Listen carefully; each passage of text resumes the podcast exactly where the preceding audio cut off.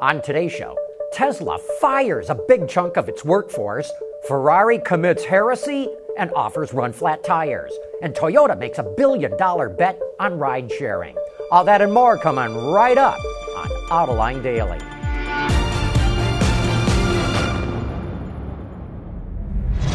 This is Autoline Daily, the show for enthusiasts of the automotive industry. Tesla announced it is firing 3,000 employees, about 9% of its workforce. They're all salaried, and none of them work in Tesla's assembly plant. And here's my Autoline insight. This kind of headcount reduction should save at least $300 million a year. But it's a desperate move by Tesla to make a profit in the third and fourth quarters of this year. And it shows that Tesla is now acting more like a traditional, old-time automaker. Fire as many people as you can to make a profit.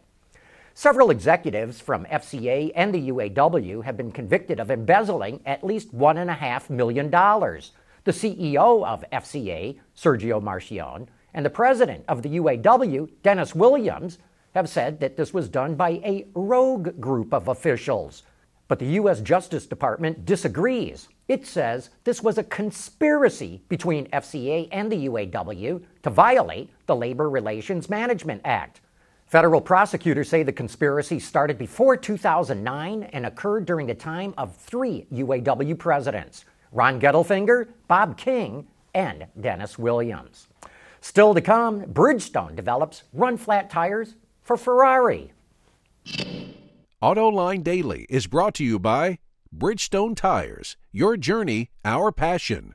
Dow Automotive Systems, advanced materials that deliver better results. And by Lear, a global leader in automotive seating and electrical systems. Most enthusiasts hate run-flat tires. They have stiff sidewalls that can adversely affect the handling of a car.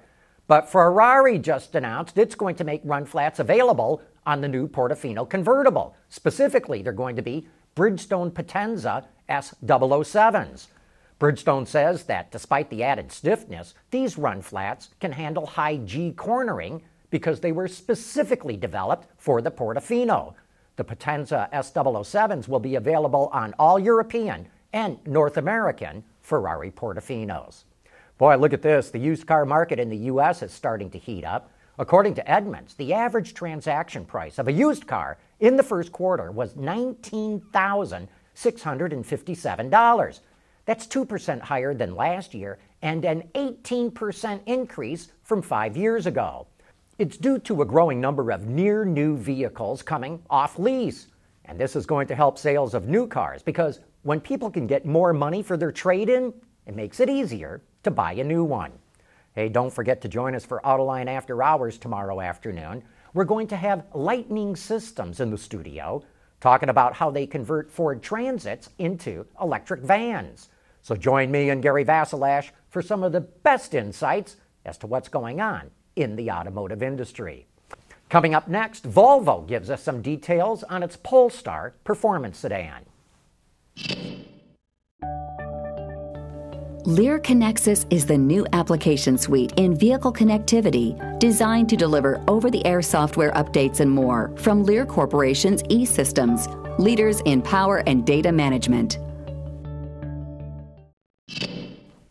Toyota is making a big bet on mobility services. It just invested $1 billion in the Asian ride-hailing company called Grab.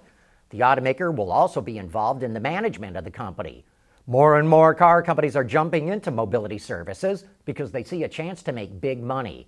Ford has Chariot, GM has Maven, Daimler has Car2Go, VW has Moya, and that's just to name a few. We're likely to see more added to the list.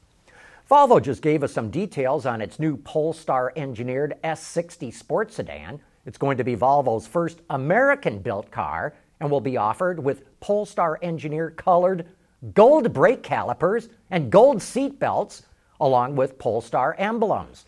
The performance option also comes with multi-link front and rear suspension and adjustable Öhlins shock absorbers, as well as black chrome exhaust tips. ECU tuning will bump power up by 15 horsepower to 415 horsepower, while also improving fuel efficiency and reducing emissions. It's going to be built in Charleston, South Carolina, and officially gets unveiled next week. With that, we come to the end of today's report. Thanks for watching, and please join us again tomorrow.